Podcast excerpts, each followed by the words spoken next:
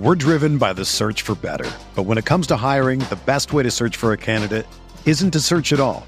Don't search match with Indeed. Indeed is your matching and hiring platform with over 350 million global monthly visitors, according to Indeed data, and a matching engine that helps you find quality candidates fast.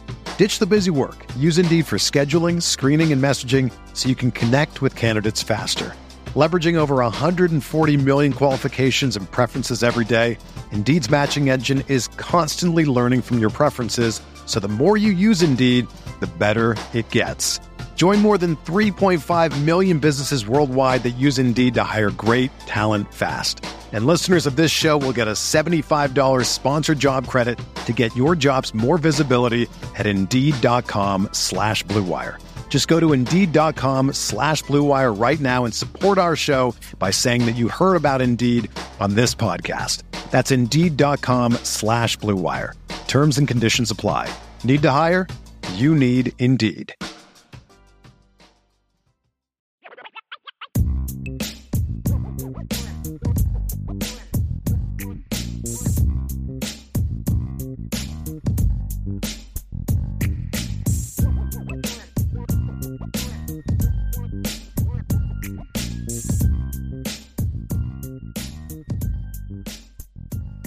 We're going to work through these mailbag questions here pretty quickly, Ryan. We did have a couple super chats, and here is one. Riza with a super chat, and he has a question that's kind of related to Notre Dame. This came up when we were having the conversation about Oregon State. Riza asked, What did Oregon State do to give USC problems? Ryan, you want to take first crack at that? Yeah, I mean, I think Riza, with how we have described USC this week in our breakdowns, USC has a lot of athletic skill. They have some athletes even on defense, but they are not a physical team at all. Even their offensive line, which is a, a good unit, it's not a bad unit. They win based upon angles and athleticism. They create movement with movement. And I think that what Oregon State is, and give Jonathan Smith the biggest credit for this, is that Oregon State, no matter where they have some athletic deficiencies, offensive line wise, defensive wise, running game wise, they'll hit you right in the mouth, man, and they will, and they will suffocate you, and they will keep coming. That team has bought completely into what Jonathan Smith has sold to them, and they have an identity. Their identity is that they are a throwback, smash mouth football team that is not going to back down from anyone. And I think that when you look at USC, that could be a little bit of their kryptonite. When a team is just like, I'm going to throw blow for blow for you, and I'm not going to get, I'm not going to lose the football game, or I'm not going to you know, be my own worst enemy. And unfortunately for Oregon State, they were their own worst enemy in that football game, which is why they lost the game. But they still were able to keep it close because Oregon State is the antithesis of what of what USC is. They do not want to play tough smash mouth football. Do they not want to match blow for blow? When a team does that, I think that they give them some issues. We're driven by the search for better. But when it comes to hiring, the best way to search for a candidate isn't to search at all. Don't search match with Indeed. Indeed is your matching and hiring platform with over 350 million global monthly visitors, according to Indeed data, and a matching engine that helps you find quality candidates fast. Ditch the busy work. Use Indeed for scheduling, screening, and messaging so you can connect with candidates faster. Leveraging over 140 million qualifications and preferences every day, Indeed's matching engine is constantly learning from your preferences so the more you use Indeed, the better it gets. Join more than 3.5 million businesses worldwide that use Indeed to hire great talent fast. And listeners of this show will get a $75 sponsored job credit to get your jobs more visibility at Indeed.com slash BlueWire. Just go to Indeed.com slash BlueWire right now and support our show by saying that you heard about Indeed on this podcast. That's Indeed.com slash BlueWire. Terms and conditions apply. Need to hire? You need Indeed. When you need mealtime inspiration, it's worth shopping Kroger, where you'll find over 30,000 mouthwatering choices that excite your inner foodie. And no matter what tasty choice you make, you'll enjoy our everyday low prices, plus extra ways to save, like digital coupons worth over $600 each week. You can also save up to $1 off per gallon at the pump with fuel points. More savings and more inspiring flavors make shopping Kroger worth it every time. Kroger, fresh for everyone. Fuel restrictions apply. We've seen over the years, Ryan, when teams are like USC, very pass heavy. This happened to Oklahoma as well. When they play teams that are physical in the secondary and the referees allow them to be physical, they have a hard time with it. And I thought they allowed Oregon State to be very physical in that game. I don't know if yep. the officials are going to do the same thing to Notre Dame. I think that helped as well. But I think you nailed it, Ryan. USC is not a physical football team. Doesn't mean they're soft. It's just not their the style of play on offense is just not it's just not who they are. It's not an insult. It's just not every it's just how they play. And Oregon State was able to really play at a high level. I also think USC didn't play well. Like I don't think if they play a week later that USC only scores 17 points. Yeah, I think it's I think if Oregon State on a normal game playing their game holds them to 24 to 27 on a good day. I think yeah. it was a combination of a great game plan from Oregon State, great execution of it by Oregon State, and USC had an off night. I think that's part of it too. Mm-hmm. You know, and, and not it's like if Notre Dame and Stanford played again the next week, I don't think Stanford is in the game, much less wins. It's sometimes on that Saturday, Oregon State did what they did, and USC had an off night.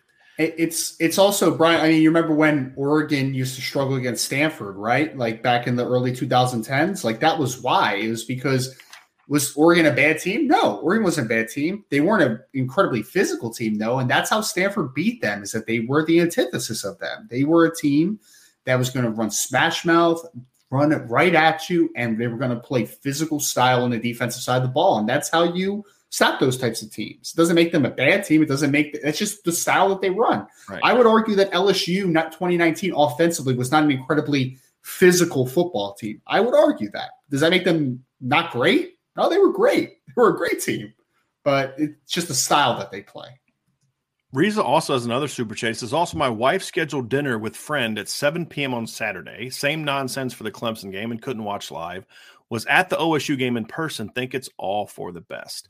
You know, I get that, but you guys need to have a little bit of a heart to heart. I'm gonna I'm gonna say uh, you need to have a chat with your wife and do one of two things. You need to remind her of of Notre Dame's schedule, but you also need to give her. Remember in high school, I don't know if they still do this, Vince, but remember when we were young, where like at your high school, like you'd go to the, like a local fast food place or the local grocery store, and they'd have like the little cards with the local football team schedule on it. Oh you know yeah, I mean, you oh, need yeah. to get one of those for your wife, and you need to make sure she has that in her purse or wallet or whatever she uses, or, so she remembers or, what Notre Dame's schedule is before she's scheduling uh, dinners I, with friends. I'm sure that Vince's family has this, but you have Google calendars now where you can share it one on one. You can see where things are blacked out. Now, like, see, bingo. You know, not not not every, especially older people, they don't always always go to their phones on that, right? So you know, it's the only me, way our family operates, man. Yeah, no, I'm gonna pull. I'm gonna pull up the phone, and be like, you know, maybe, but I got that thing in my that card in my wallet. Anytime you schedule something on a weekend in the fall, you make sure you check this card first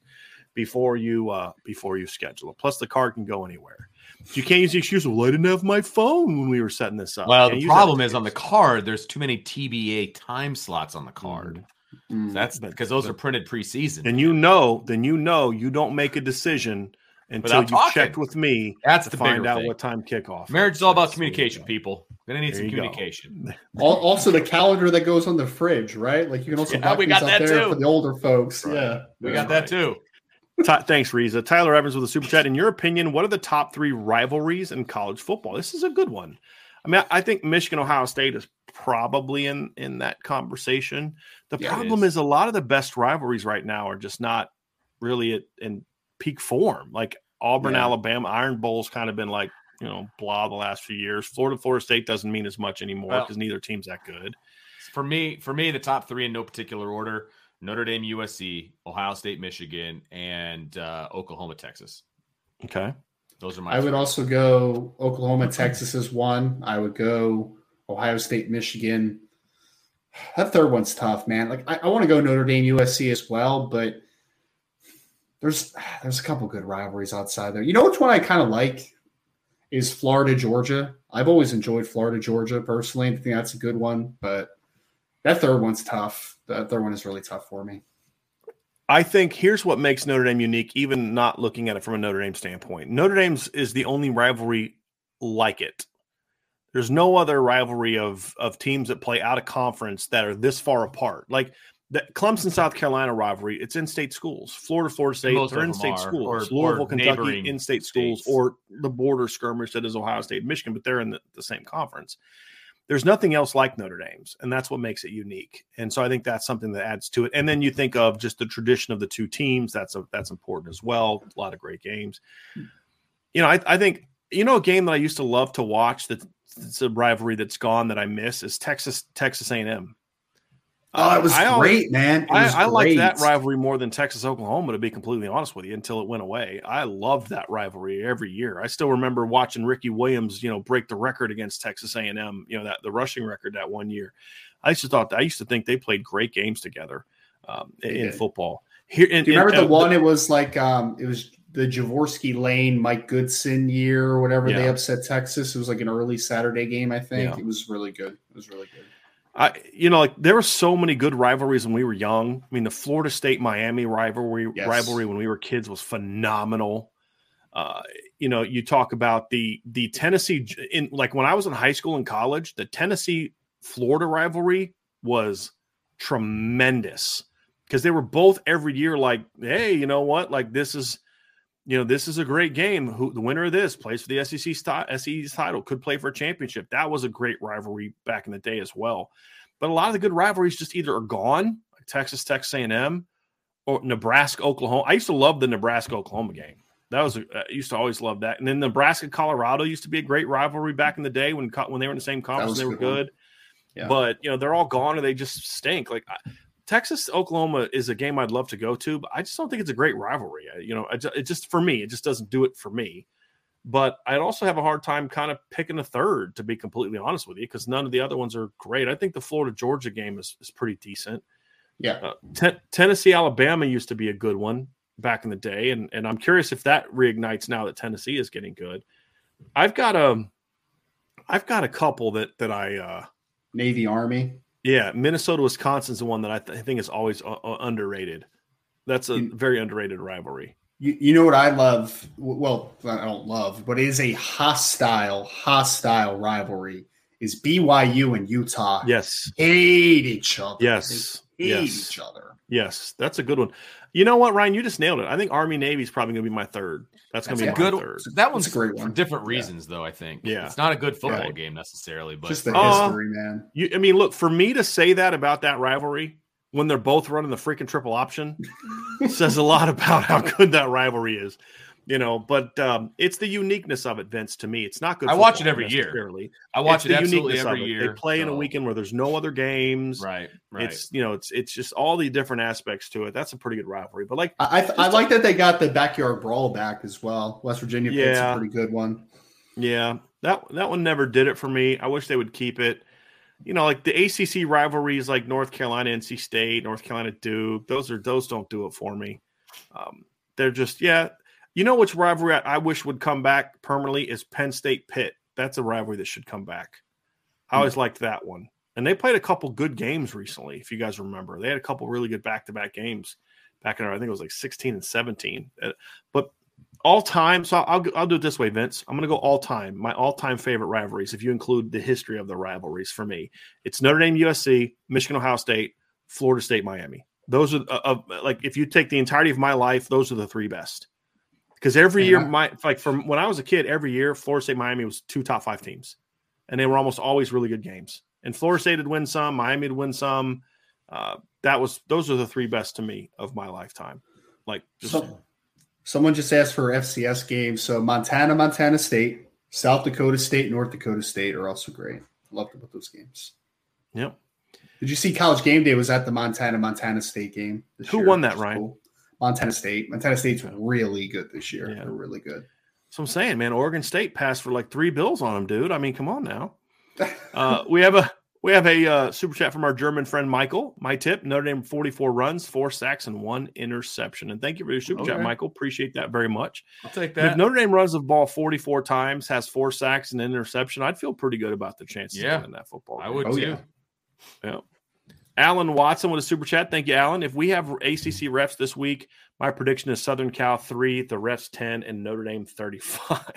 Notre Dame. Hey, look, Scott, somebody said something in the chat earlier when they were talking about refs a couple hours ago, but like the ACC refs want Clemson's.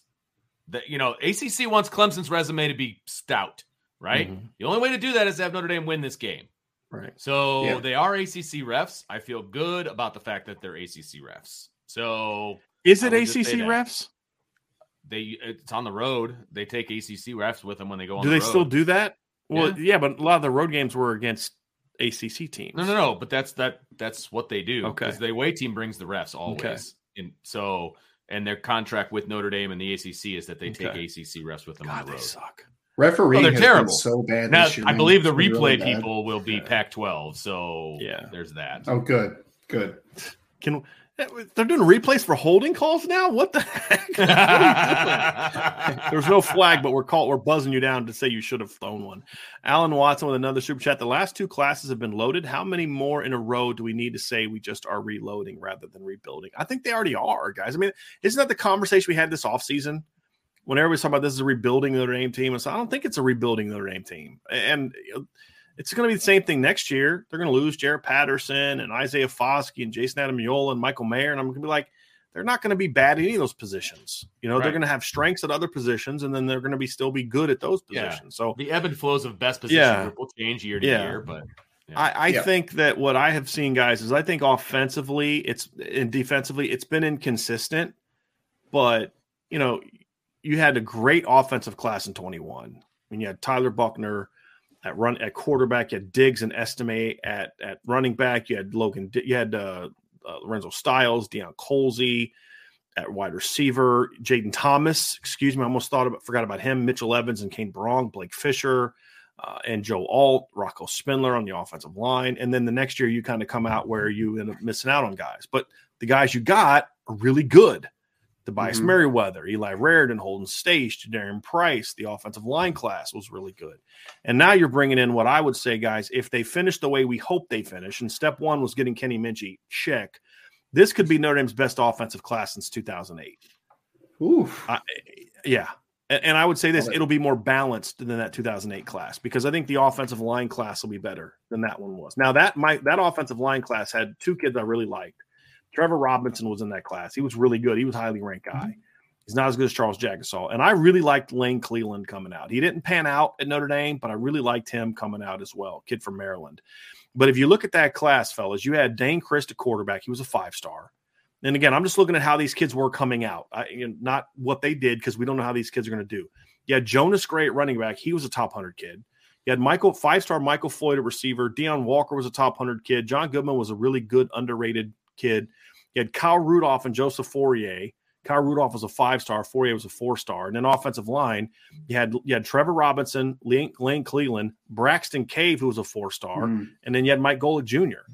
You know, like th- uh, three of those four kids ended up being multi year. Well, Golic started just the one year, but they all were starters on some key teams.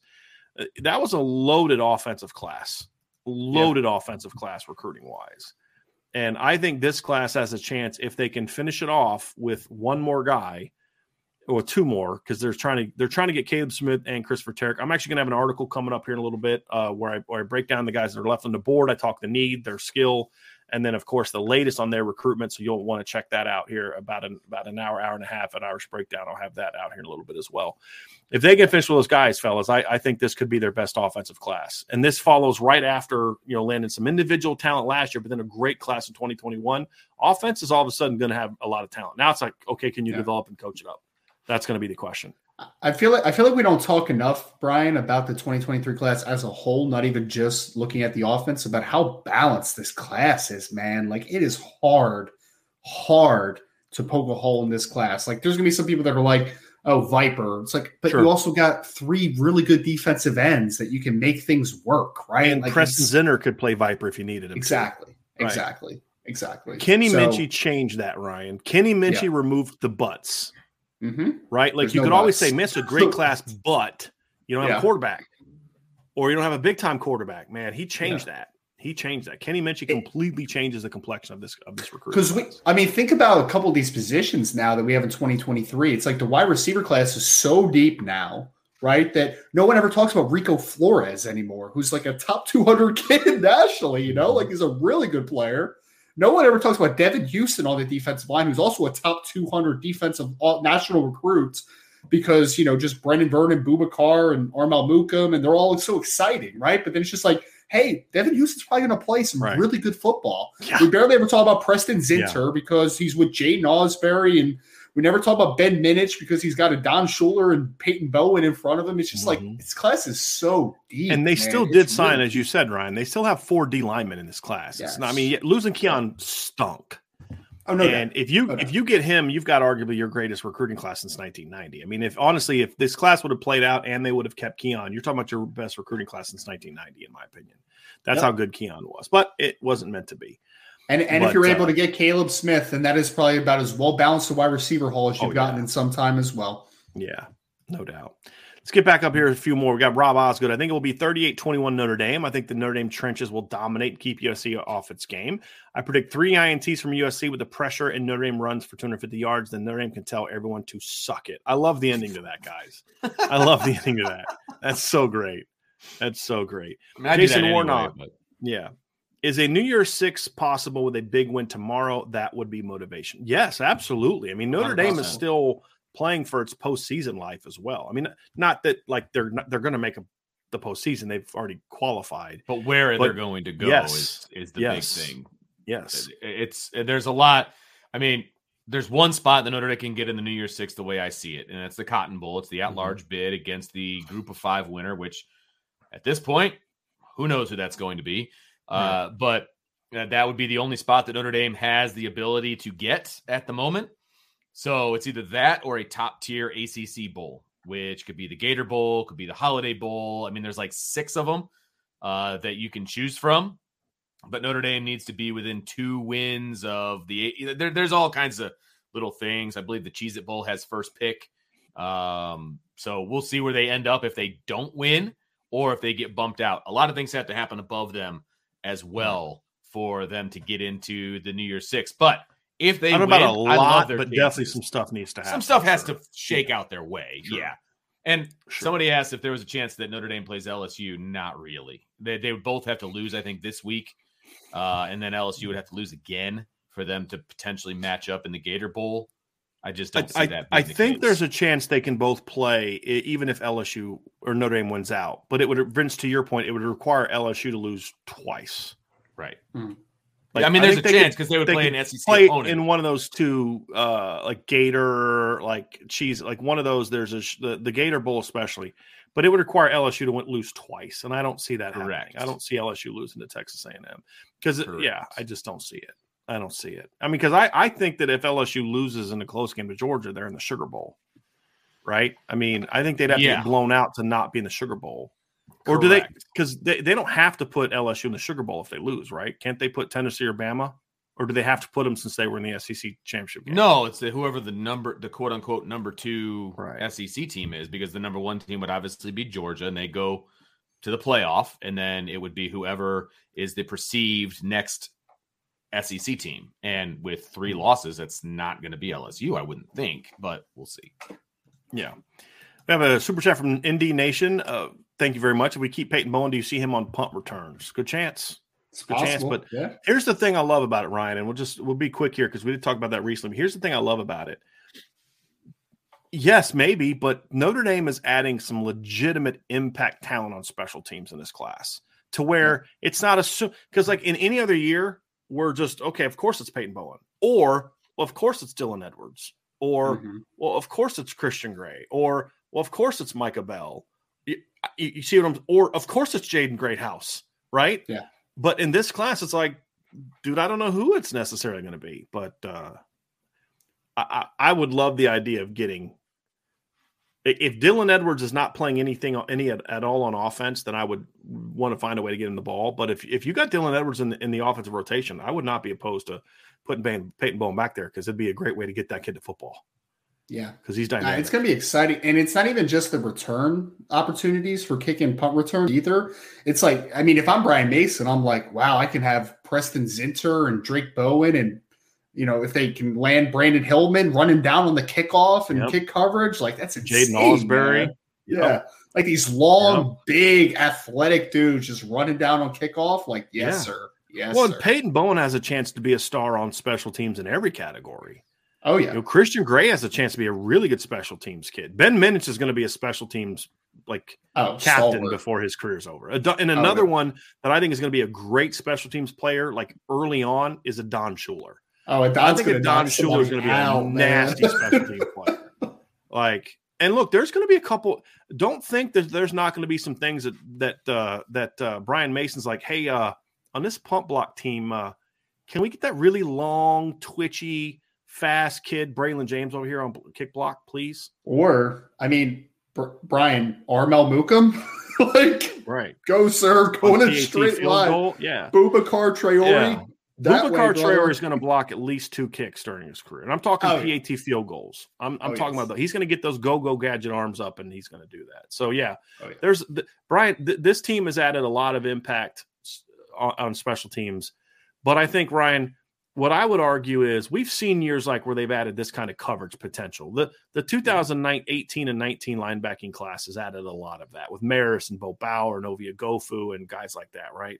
Sure. And and but what we haven't seen is the kind of impact returnability. That's to fair. whereas you lose Brandon. I mean, you lose Brandon Joseph off off your team this year, who you got as a transfer, and your next best punt return guy is Matt Salerno. No disrespect to Matt, but like in two years, Matt Salerno's not even. They're not even. He's not even in practice reps returning punts because you can't take reps away from all the other dudes. You know, and and again, a guy that we're not talking about who's already on the roster that we would have been talking about if not for the injury. Vince, you and I talked about that this summer. If Jadarian Price doesn't get hurt, he's back there with Chris Tyree on kick returns. Mhm. There's no Yeah. question. And he might be your punt returner. You know, he's that kind of dynamic kid because that's a way to get him the football if he's not getting the touches on offense. So they're going to be a whole different animal. And if the longer they can keep Brian Mason, the better. yes. So that'd be huge, huge. Yeah. All right, next one, guys, and we're going to try to work through these quickly. Mike, Mitchell Connor, do you think if Notre Dame wins Saturday that there was a 12 game playoff now? Could the Irish have a legit chance at the Natty? Also thinking of how Buchner may be able to be back by bowl season. That's an inter. I've had people bring this up to me. If if there was a 12 team playoff, do you think Notre Dame could could win the championship? I still say no because I just have a hard time with the quarterback position being good enough to win three games. But it would depend on who your three are. Who do you does somebody else upset a team that you're a bad matchup Sure. against? That you're it's a bad matchup for you, right? Vince, like does somebody upset Georgia? Well- so then you don't have to play Georgia. Sure. I tell you what, thing. once the final standings come out, right? Let's do it. And we see who the top 12 are. I and and Sean and I we talk about this every week in the pregame show. You know, what would a 12 team playoff look like with this Mm-hmm. CFP, you know, standings? I would be very interested to see what that would look like. The odds Yeah. are that Notre Dame has to go on the road in the first round. And then they're, you know, if they win that game, then they're, you know, they're going to have to be road warriors. I mean, the Right. bottom line, right? Because they're going to be in that bottom, that bottom quarter. A lot would have to happen for them to get up to eight. Oh, a lot. a- agreed. Agreed. Yeah. I if they beat USC, I see them being like 10 to 12 in that neighborhood. Yeah. And if you are you have to be top 11. You have to be top 11 to make it in because that 12th spot automatically goes to the group of 5 team. So you got to be top 11. So if they beat USC, I think that's a, a very real possibility, but they jump gonna be- people. yeah. yeah. but they then they're going to be playing Yeah. they're going to be playing that five, six, seven in that neighborhood. So you know who's that Yeah. going to be? Is that an LSU? You know, is that you know who who is that? I don't know, uh, but that would be fun to kind of look at for sure. Yeah. Could be Michigan. How about Absolutely, them could be. No, it definitely could. But be. yeah, that's fun. Let's do that show after um like uh so not next week but the week after. I think it'd be Yeah. really fun. What would what would Notre Dame's chances of making a run at a title? yeah. Because what would that look like? And like? would it change if Tyler Buchner returned and played to the level that we think he can? I'd say I have a hard time seeing he could do that because he's been out all year and he missed that development Right, time. Right. But uh it's an inter- but I also think it sh- it goes back to what you and I argued about when they made that announcement, Vince, and where you ended up turning me is that actually might be a better chance for Notre Dame to to make a run. You know, because now there's a chance that some team that you're a bad matchup for gets knocked off by somebody else before you even have to play them, Yeah. right? And if Notre Dame gets a quarterback, that's a that's a pathway for it. You know, it's a pathway for it. So, uh, Milton fan 15 is there is there another historic rivalry that is nationally recognized? I have a buddy who is a huge OU fan, and this game is one of his favorites since he was young. He's too old. Well, uh, nationally recognized, sure. I mean, I think the Ohio State Michigan game is nationally recognized, right? Mm-hmm. I mean, I think the Iron Bowl gets a lot of national conversation, not to the degree that the Ohio State Michigan game does, you know. Right, right. Miami Florida State used to be that way. It used mm-hmm. to, I mean, that used to be the game when they played. That's all anybody talked about was Miami Florida State. Miami Notre Dame used to be that way for a very brief time. For a very mm-hmm. brief time, when Miami Notre Dame played for about a five year stretch, everybody paid attention. About about four year stretch, everybody paid attention to it. But uh, yeah, I mean, I, I, think I think there's some. I think OU Texas is a nationally recognized yeah. rivalry. Yep. I think Florida Georgia is nationally recognized. I don't think it's necessarily like you know to the level of Michigan Ohio State, but I now now is there is there another way looking at is there another rivalry that's like this that where it's a national type of game? No, no, where it's two teams from two conferences from different part of the country. No, and that's what we were saying earlier. There's nothing like that in, in football. I'm very curious to see if USC can build that in the Pac-12 or in the in the when they go to the Big Ten. Because mm-hmm. there used to be that. There used to be some really good Big Ten, Pac-10 rivalries. You know that that would like that that, and we just don't we don't see those anymore. You know because of the Rose Bowl, and then the Big Ten and Pac-12 used to play each other a lot in the regular season, and they don't do that anymore. Irishman 7114. I think the inside guys beating USC's O line is the biggest matchup. The key to getting after Caleb Williams is pressuring him right up the middle, Ryan. I think that's a very astute observation. I no disagreement. Great, great point. it, it is. I, I, definitely want to get in his face, but I will say this Irishman 7114. I also do not want to just get interior pressure and then sacrifice rush integrity from the outside, though, because mm-hmm. him out of the pocket is a tough matchup, right? I want to have good lane production from the outside, good lane discipline. But then I agree. I mean, I think this is a Jayson Ademilola game, right? Like it's a Howard Cross game. This is a Rylie Mills an inside on obvious passing situations game. Like I agree with you. Interior because the one thing about Caleb Williams is he's a really physically built quarterback, but he's only about six one. Like he's not the big, he's not the tallest quarterback of all time. So interior pressure can can do a good job against them, I believe. I will say this as a quarterback, if if I can be great, if a team is going to be great one area and just okay in another as a pass rush, inside outside, I would much rather face a team that's really good outside and not that great inside. Because in the inside pressure, I can step in and away from. My, it's easier for my tackles to ride an end that whooped his butt out than a tackle. Yep. When I'm getting pressure in my face, it's a lot harder for me to spin out of that than it is for me to step into it. And I feel like Notre Dame is athletic enough to where if Caleb Williams has to go left, right to get out of pressure, they have a better mm-hmm. chance at getting to him than him just going right vertical.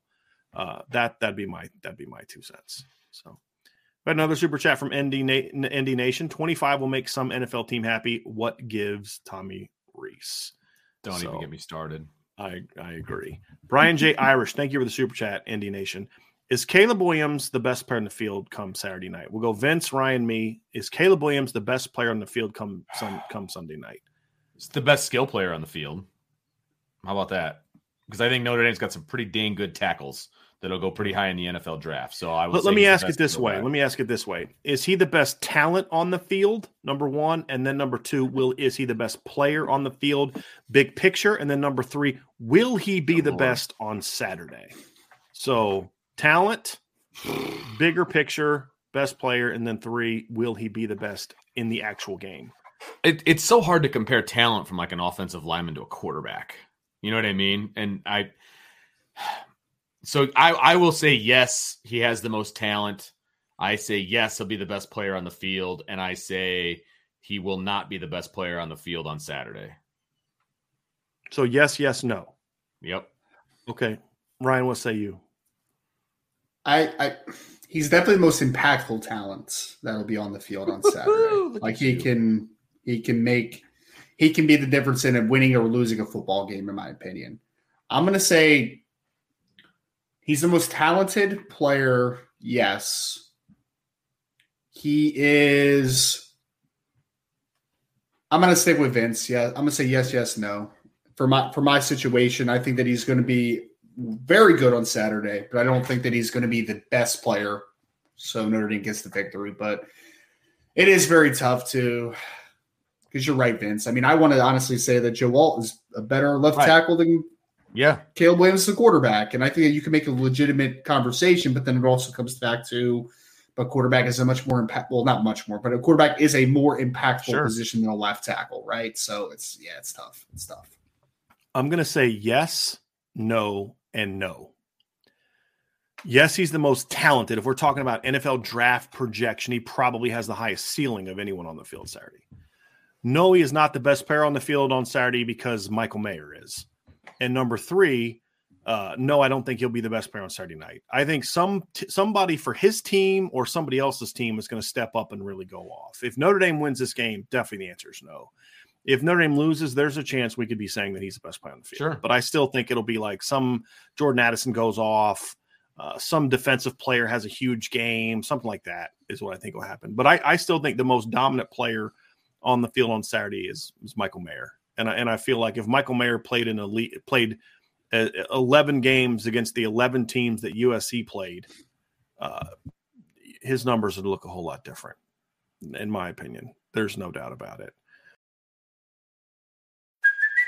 Hey, it's Kaley Cuoco for Priceline. Ready to go to your happy place for a happy price? Well, why didn't you say so? Just download the Priceline app right now and save up to 60% on hotels. So, whether it's Cousin Kevin's Kazoo concert in Kansas City, go Kevin, or Becky's Bachelorette Bash in Bermuda, you never have to miss a trip ever again. So, download the Priceline app today. Your savings are waiting.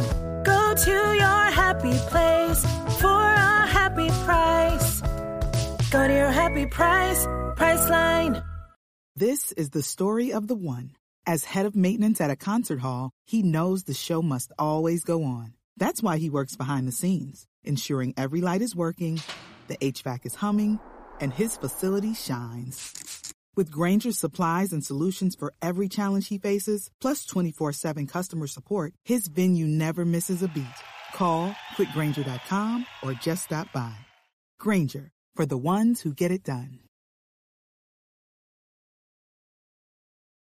ND Nation with another super chat. Let's end Caleb from getting the Heisman on Saturday. I mean, that's the other thing too uh, on the line here, guys. Is this is a Heisman Heisman Trophy opportunity for Caleb Williams, and now you've got people saying he should be the front runner and all this other. He needs his stuff. moment. He doesn't have a Heisman. Well, Yeah. this this would be a moment though, right? Yeah. And then the season Big off time. like this would be a big, time, moment. against this kind of defense because a lot of things you can say about him with his numbers is well, who's he played?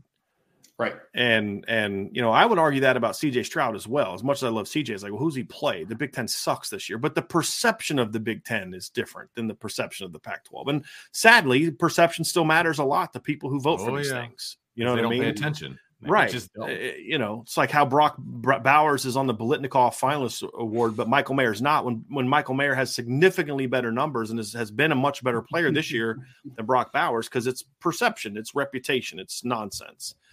But you know, the reality is, it's is because it's because Brock Bowers is a wide receiver, not really a tight end. well, the Biletnikoff made it very clear to me this summer when I had a comment about it that it's not the it's the best pass catcher, not it's the best receiver, not wide receiver. I'm like, you guys are seriously coming to me. They even called me and left a message on my voicemail. They were mad about it, Oh, really? about an article I wrote. Yeah, The Biletnikoff people. Biletnikoff. Somebody from Biletnikoff did, yeah, because I called it a wide receiver award. They were real It salty about that. I'm like, don't do that and then leave Michael Mayer off.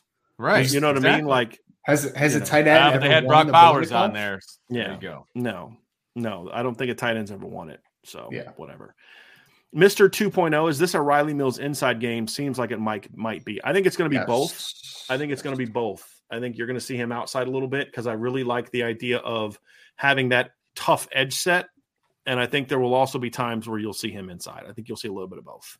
But Yep. primarily, I think, you know, I I think I think we'll probably see him a little bit more inside, but I, I do think we'll see him some outside too. Because look, it's not going to get discussed a lot, but it is very important that they set the edge. There's this giant fly that's been flying around my head the last 30 minutes, and I want to murder it so bad right now. So anyway, B Hart 1074. Can Notre Dame, for the most part, only take grad students because of the strict academics? It's not about strict academics per se. When people think academics, I think that people think GPA. It's sim- it's this. It's very simple. Notre Dame, each each whatever you're when you transfer, usually you have a department you're transferring into. I'm a history major, I'm a business, I'm doing this, right? Each department head sets a standard for what classes they will and will not accept from other colleges. And Notre Dame, for some reason, their department heads have really strict guidelines for what they will accept as transfers. They just don't like taking transfers. I don't understand why. They just don't. And so right now, the the the reality is is Notre Dame can get a lot of transfers. It's just that like kids that have the academic success. It's just they won't accept most of their classes. Notre Dame's not going to accept a student who then won't be on pace to graduate on time because they rejected all of their their credits. And that's the problem. That's what Notre Dame is going to have to figure out how to fix is how can we make exceptions for athletes who are very good students that show an academic success to be able to come here and play sports. They're going to ha- somebody's going to have to step in and intervene. The the difficult thing is the academic standards are simply come down to the provost and the admissions department essentially. It's a little bit more complicated, but essentially. With this, it's every single different department head you have to convince, right? Now what Notre Dame can do is maybe find two or three department heads of majors that most student athletes are going to go after and say, okay, well, now we'll look at grad transfer transfers that are going to major in business because we got the business person on board to be more flexible or the, you know, I don't know, whatever the major most kids take. The other problem too is a lot of these big time players are being steered towards kind of blah academic programs that just aren't going to transfer over. And so that's going to make it more difficult as well. So that's what, so it's not, oh, they're strict GPA wise. They only take 4.0 students to grad transfers. That's not really it. That's not really the issue behind it. All right. The wine dude with USC joining the Big Ten, how will this impact us playing them going forward? I love to host them in late November. I, we, we, talked about this just we don't know how it's it going to change it. We don't know what the schedules are going to look like.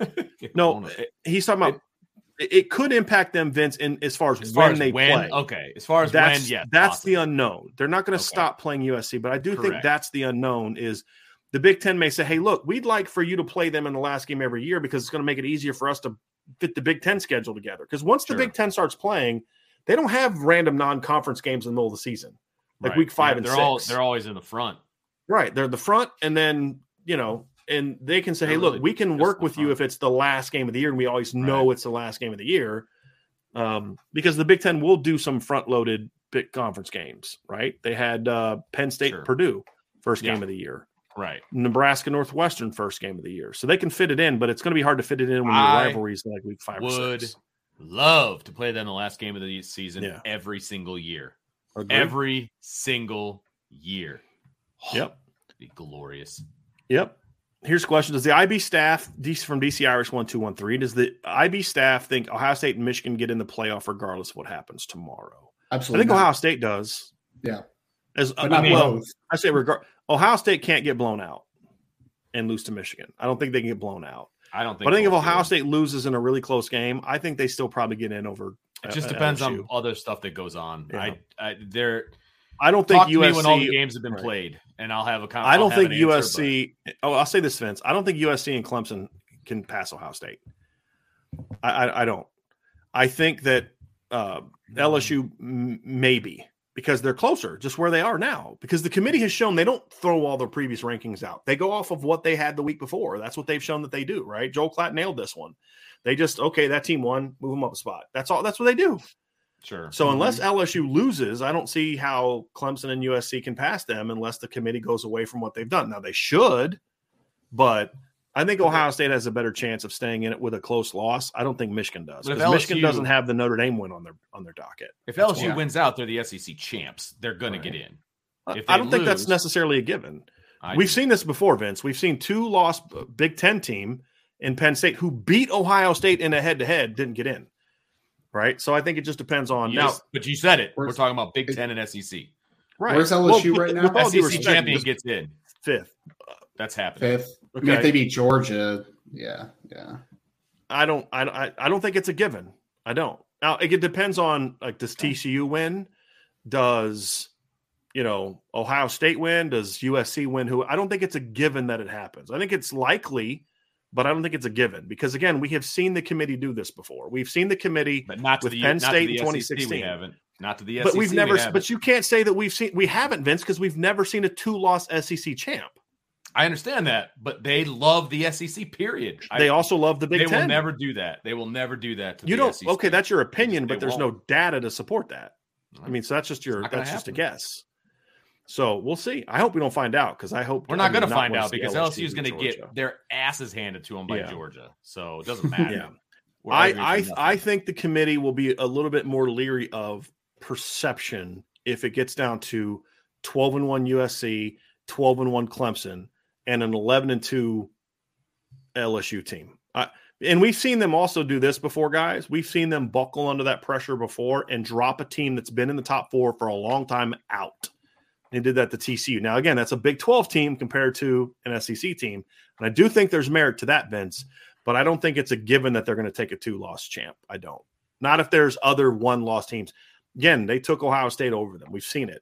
I don't think they would have taken Auburn in 2017 if Auburn beats Georgia. I don't think Auburn gets in that year if they win. I don't. I don't. So just winning an SEC championship doesn't mean an automatic bid, in my opinion. But it's it's an opinion on my end as well because we don't have evidence. We We, haven't haven't seen seen a two loss team. It's a No guess on both of our parts. Yeah. Ryan Olenek says, Hey guys, been a while since I've been able to hop on. Happy Thanksgiving, though. Same to you, Ryan. In your opinion, if Notre Dame loses a close one to SC, is the season a disappointment? I'll say in a word, yes. Season's already a disappointment. Sorry. Yeah. It is. Okay. It is. It is. I don't agree with that. If they beat SC, it's not as good as it should have been, but it's not a disappointment, in my opinion. Still you beat two top 10 teams. Okay, that's your opinion. You gave yours. I'm giving mine, right? I don't think it is. I think you'd have two top 10 wins. I think it's it's a it's not as good as it should have been. There's a difference between that and being disappointment. Eight and four, flat out disappointment. Nine and three with six straight wins in the season, beating two top 10 teams, potential two conference power five conference champs you know, it's not as good as it should have been, but to me, it wouldn't be a disappointment. Eight and four, flat out, big disappointment. I think we that's one we can definitely all agree on. Absolutely. No matter what happens in a bowl game, there's Doesn't they could matter. play Brian Kelly and LSU and win by 40 in a bowl game, and it's still a disappointment. So they could play Bama and win by 20, and I'd say, hey, this is going to be good for recruiting. You beat Bama, it'd still be a disappointment. Like four losses with this team, inexcusable, in my opinion. Inexcusable. And I think that is going to do it. We have no more questions here, I don't believe. And uh, we want to go. Oh, here we go quickly from ND Nation. If Caleb is on Notre Dame, are we probably undefeated? We discussed this the Most other day. likely. Um, Yeah. I don't think there's any doubt that Notre Dame's undefeated if Caleb Yep. Williams is on their football team. There's no doubt because like some of the pressures that he got that that Buchner missed throws on against Ohio State, Ryan, and my, I think that Caleb Williams might hit some of those deep shots where guys were open. I think he would have been able to bounce off some of those as well because he's a lot bigger than Tyler is. So I think I mean they definitely would they would at worst ten and one at worst. I think they're eleven and zero. The way that the defense played against Ohio State that day, Yep. because here's the thing: Caleb Williams has never had as good as he is. Caleb Williams has never had defense. ever. Like, like in high school, maybe college. maybe Gonzaga, should- maybe should- Gonzaga, maybe. Yeah, You know what I I mean? should- like, I knew what you meant. I knew what you meant. Yeah. I was just being being silly with, with it. In college, he's never had a good defense. Like, No. even a an, an average defense. He's always Right. had bad defenses. Um, you know, yeah, we'll see, we'll see. Anyway, that's going to do it for us, everybody. Please do us a favor hit that like button, hit the subscribe button, hit the notification bell. Reminder of our schedule tomorrow Vince, you, and Jesse, I believe, at 10 a.m. Vince and Jesse will have our uh, IB countdown to kickoff, getting ready for Notre Dame and uh, USC, and also talk about, I would imagine, Vince, Ohio State, Michigan, some of those other big games. We'll talk about that. And then uh, we're going to do a live show. We'll start at 7 Okay, so we'll kind of have like a little bit of a pregame beforehand, a little preview, and uh, we'll we'll also use that time to try to help you all get your TVs synced with us as best as possible. We will try to get that done beforehand, and then we will pause after the game, and we'll have about probably about what about what do we say, Vince? Like about a probably about ten or fifteen, minute intermission, ish. and then Time to go to the go bathroom, post-game come show, back, right? Collect our drink, thoughts. not have Yeah. to talk for ten or fifteen minutes. Um, and then kind of get out whatever emotions we might need to get out uh joy or sadness whichever one and then uh and then get back and be ready for our post game show. So we'll do that tomorrow um after the show. So for ryan i almost did it wrong vince. Did it. for ryan vince i'm brian. Have a great rest of your day and we will talk to you all again very very soon on the irish breakdown podcast